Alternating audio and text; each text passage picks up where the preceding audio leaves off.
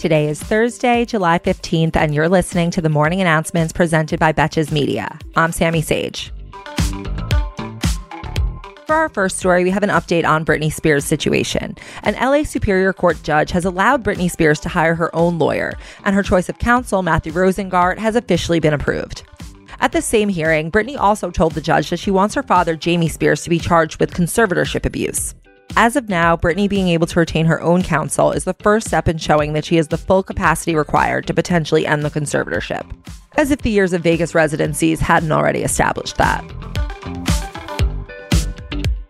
Our second story is about yet another pop singer, the Britney Spears of 2021, some might say. Yesterday, Olivia Rodrigo went to the White House to meet with President Biden and Dr. Fauci as part of the administration's efforts to encourage younger Americans to get vaccinated.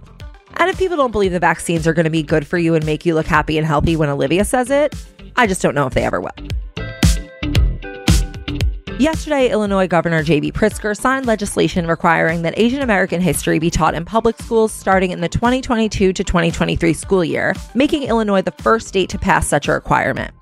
This comes as Asian Americans are facing hate incidents at a higher rate than ever reported before. And the hope is that the new curriculum will help combat false and harmful stereotypes.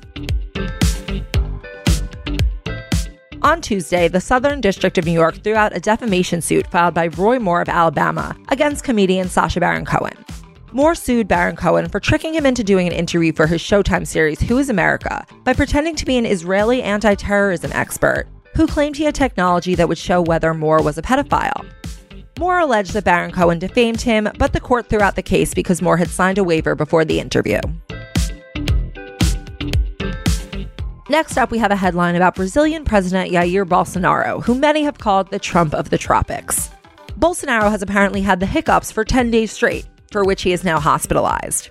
And I really have nothing more on that to share, but I just feel like I can't leave a world leader enduring over a week of hiccups out of this roundup.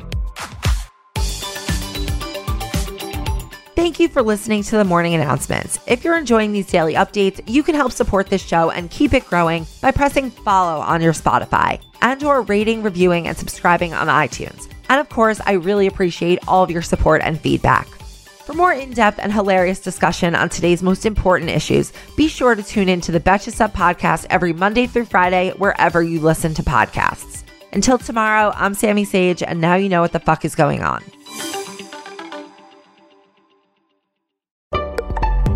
Betches.